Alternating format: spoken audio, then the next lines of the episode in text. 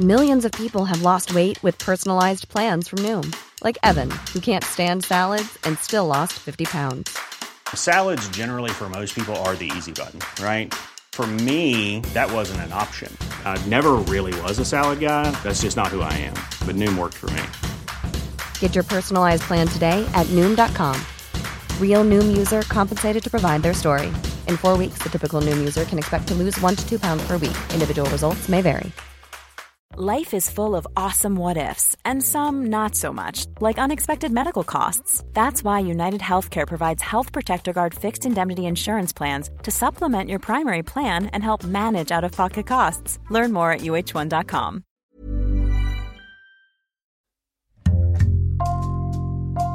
Bonjour, c'est Jules Lavie pour Code Source, le podcast d'actualité du Parisien. Dans le sud de la France, dans le département de l'Aude, des associations de riverains dénoncent la pollution occasionnée par une ancienne mine d'or, la mine du village de Salsigne, à l'arrêt depuis deux décennies. Ces associations ont lancé plusieurs actions en justice, elles dénoncent un scandale sanitaire et le Parisien a fait un reportage sur place le 13 avril. L'autrice de cet article, Émilie Torgemène, est dans Code Source aujourd'hui. Elle va nous raconter l'histoire de cette mine et ce que vivent aujourd'hui les habitants des environs. Émilie Torgemène, vous couvrez euh, l'environnement pour le Parisien depuis six ans. Vous, quand est-ce que vous avez entendu parler pour la première fois de la mine d'or de Salsigne? Alors c'était il y a deux ans, c'était en Guyane. Ce sont en fait des militants euh, qui s'opposaient à la construction de la montagne d'or une mine d'or en Guyane, celle-là, qui euh, les premiers m'ont parlé de Salsigne. Et bien en quelques mots, ils m'ont dit euh, Salsigne, c'est euh, donc une mine qui a été exploitée pendant 100 ans et qui aura des conséquences pour les 20 000 prochaines années. On n'est pas capable de gérer les déchets, on ne veut pas de ça chez nous. Depuis septembre 2019, le Parisien fait régulièrement des reportages sur l'environnement en partenariat avec d'autres médias. Oui, ce partenariat s'appelle euh, Sauver le présent. Donc les différents médias sont Le Parisien évidemment, mais aussi France Culture, Science et Vie Junior et Ouzbek Erika. Donc ce sont euh, quatre médias très différents qui s'emparent de sujets environnementaux euh, d'importance.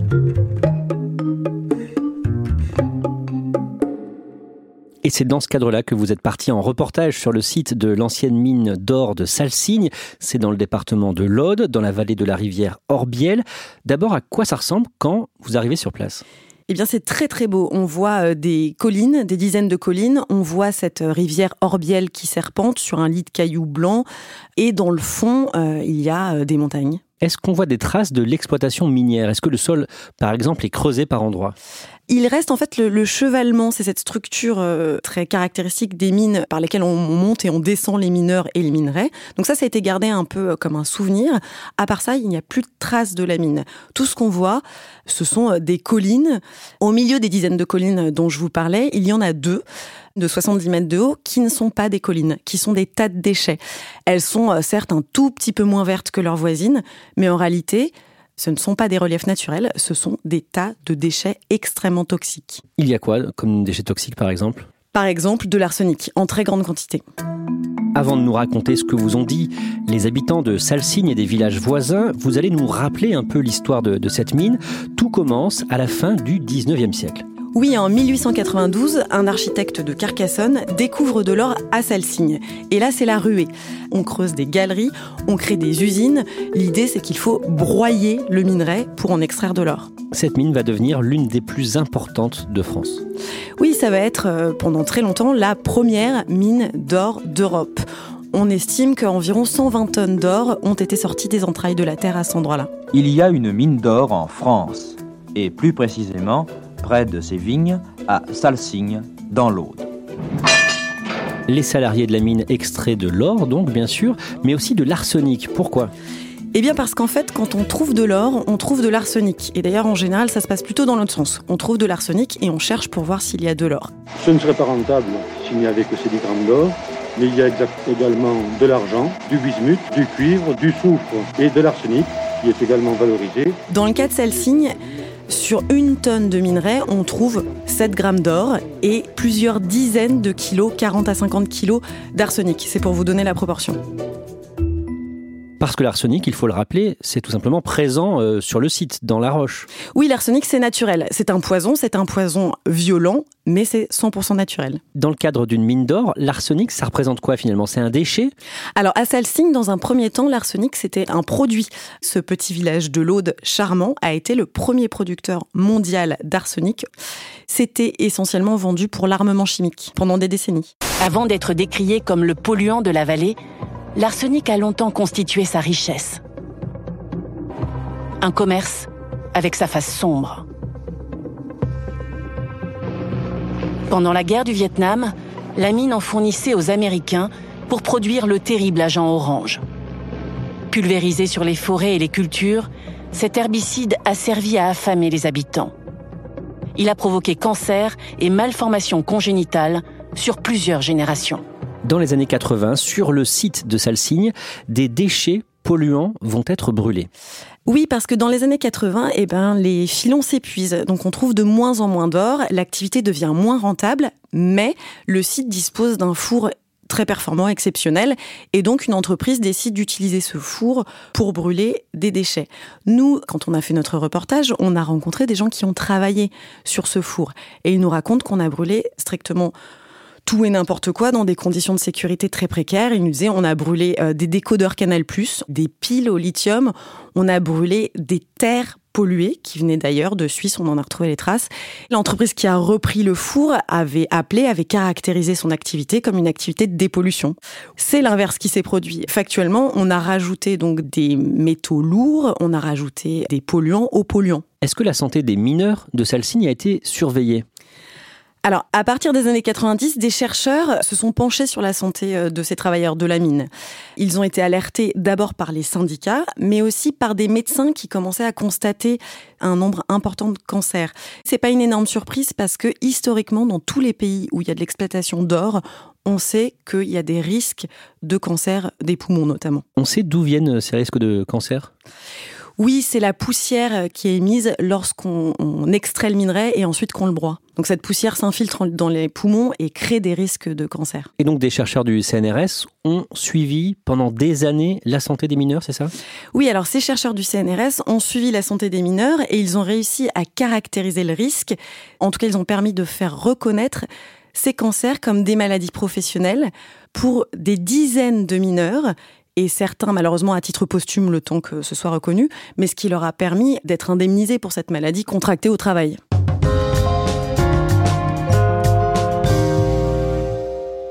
En 1995, l'un de ses salariés dénonce la pollution occasionnée par la mine. Un homme que vous avez pu rencontrer pendant votre reportage, Émilie Torgemène. À quoi est-ce qu'il ressemble aujourd'hui? Il s'appelle Max Braille. Alors aujourd'hui, il a 68 ans. C'est un bel homme. Il a la peau tannée. Il va euh, visiblement bien. En réalité, il fait partie de cette tribu qui s'est auto-appelée les nez percés. Euh, j'ai la cloison nasale perforée par l'arsenic par les produits euh, qui attaquent. Hein, donc. Qu'est-ce qu'il a dit en 1995 En 1995, il a dit que euh, le four était un danger sanitaire et polluait. Ça lui a coûté très cher, ça lui a coûté son emploi d'abord parce qu'il a été licencié euh, pour faute grave. Suite à ça, c'est lui qui le dit, il a perdu sa famille et sa réputation qui a été restaurée depuis. Hein. Il est maire d'un des petits villages alentours depuis très longtemps.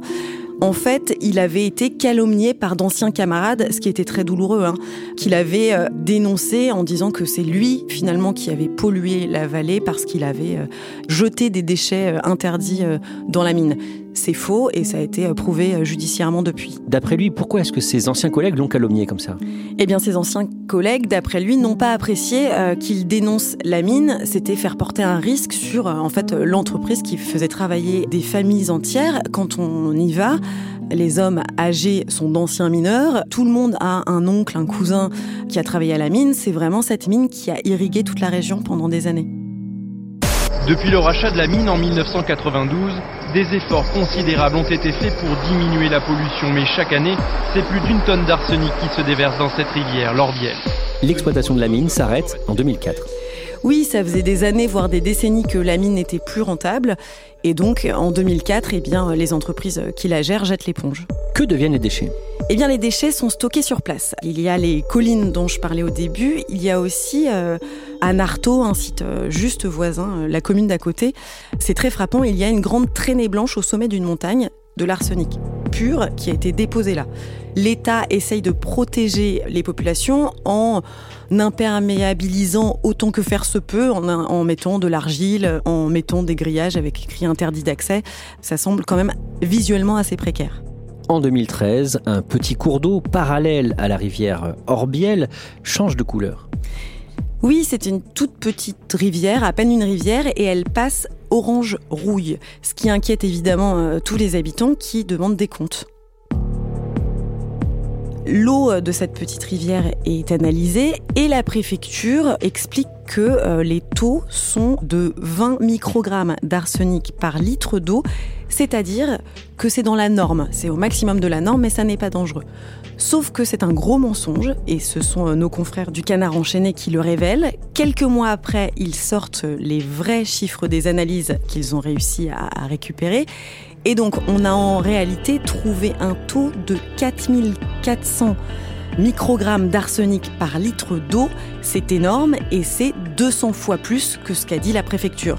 C'est un scandale et dans la foulée, le préfet est prié de faire ses valises et il part. Donc c'est de l'arsenic, plus euh, ceux qui ne laissent pas de traces, les cyanures également qui sont à l'intérieur. Et tout ça c'est parti par là. Direct dans la rivière. Direct dans la rivière. Émilie Torgemène, pour résumer, pendant toute la décennie 2010, que font les associations de riverains de la mine de Salsigne? Eh bien, les associations essaient d'avoir de l'information sur les, les, taux de pollution dans l'air, dans l'eau ou dans les végétaux qui les entourent.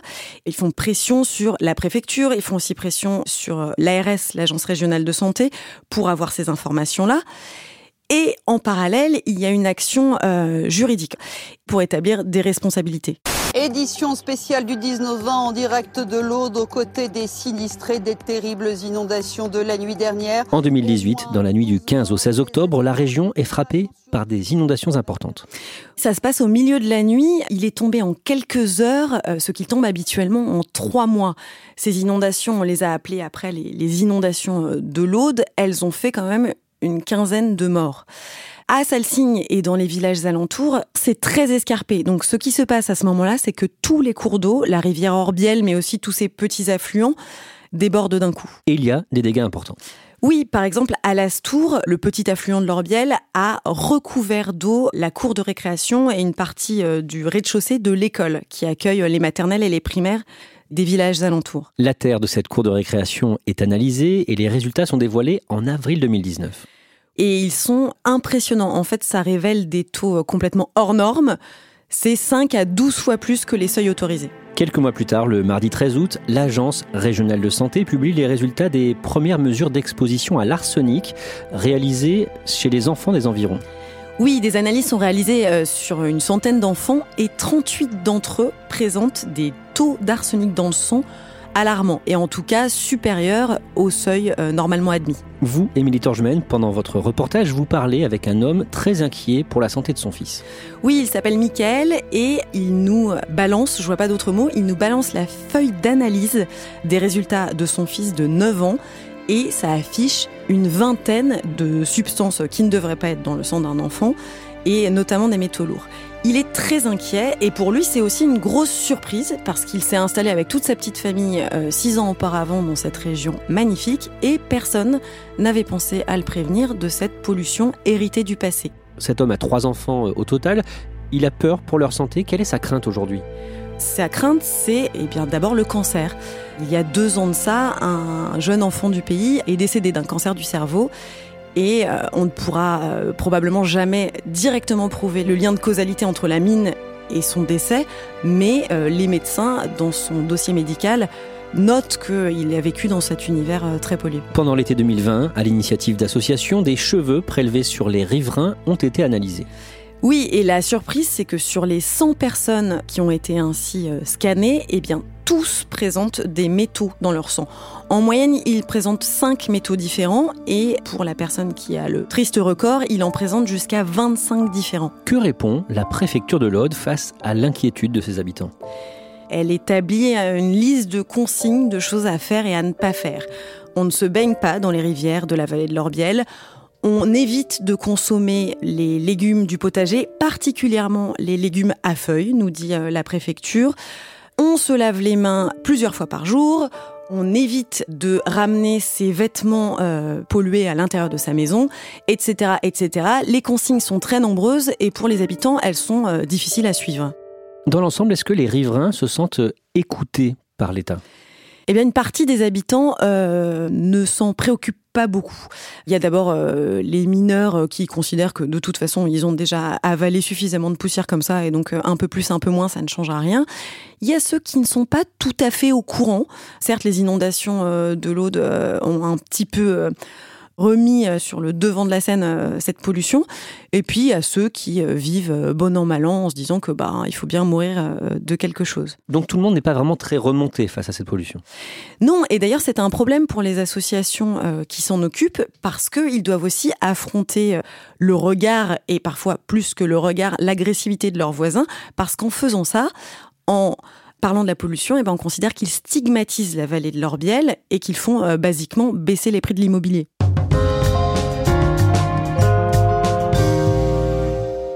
Émilie Torgemène, vous nous parliez euh, du combat des associations de riverains de la mine de Salsigne. Est-ce qu'elles ont le sentiment d'obtenir parfois des victoires? Oui, c'est un combat euh, qui s'établit sur la durée sur le terrain judiciaire, eh bien, la plainte, une plainte euh, vient d'être examinée par le tribunal d'Aix-Marseille, ce qui est déjà en soi une petite victoire.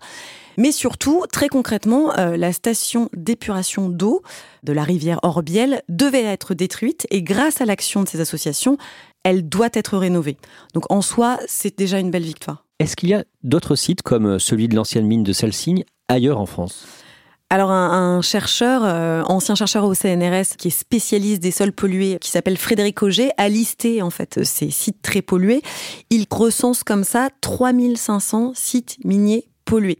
Celle-ci, c'est très particulier parce que, on l'a dit, c'était la plus grande mine d'arsenic, parce que c'était une des principales mines d'or d'Europe. Ceci dit, sur ces 3500 sites, selon ce chercheur, eh bien, il y aurait quand même un certain nombre de problèmes environnementaux et sanitaires à investiguer sérieusement. Merci à Émilie Torgemène. Cet épisode a été produit par Marion Botorel, Thibault Lambert et Raphaël Thomas. Réalisation Julien Moncouquiol. Code Source est le podcast d'actualité du Parisien, disponible chaque soir du lundi au vendredi. Pour ne rater aucun épisode, abonnez-vous sur Apple Podcast, Google Podcast ou encore Podcast Addict par exemple. N'hésitez pas à nous écrire code source at leparisien.fr. Et puis si vous aimez Code Source, dites-le nous en laissant des petites étoiles ou un commentaire sur votre appli préférée.